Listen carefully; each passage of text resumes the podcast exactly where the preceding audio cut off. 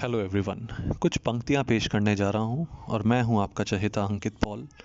बस पंक्तियों को लिखा मेरे एक ख़ास दोस्त ने हैं, उनको अपनी आवाज़ में पिरोऊँगा। प्लीज़ ध्यान से सुने। आज जब निकला गली में, देखा सब सुनसान है। वो मोहल्ले की चाय की दुकान, भी वीरान है। ना शोर है, ना दरकरार है कहीं, ना झगड़ा है, ना तकरार है कहीं। बस हर जगह एक सहमा सा डर है। ना जाने ये कैसा जादू टोना है। हाय ये करोना है, हाय ये करोना है। जो भूल गए थे तुम, वो याद दिलाने आया है। इंसानियत का मतलब तुमको ये समझाने आया है।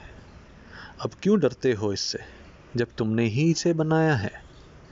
वो तो छुपा बैठा था कहीं, तुमने ही तो इसे बुलाया है। पर डरना ज़रूरी है इससे, क्योंकि ये दिखता नहीं है। और बाकी चीज़ों की तरह ये बाज़ार में बिकता नहीं है। चुपचाप बैठे रहो घरों में, जो जीवन को नहीं खोना है। हाय, ये करोना है। हाय, ये करोना है। जो तुम चाहते थे, ये वो साथ लाया है। ना रिश्तेदारों की फ़िक्र, ना बॉस ने बुलाया है। हमेशा बोलते थे, टाइम नहीं है माँ बाप के लिए। अब करो सेवा, किसने रोका है? फील करते थे कि थोड़ा टाइम और मिलता तो ये करता और वो करता। अब कर लो ना जो करना है, क्योंकि यही मौका है।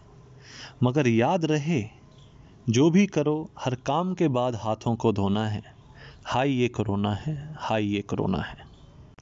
ना चोरी की कोई खबर आ रही है, ना कोई बलात्कार की उलझन छा रही है।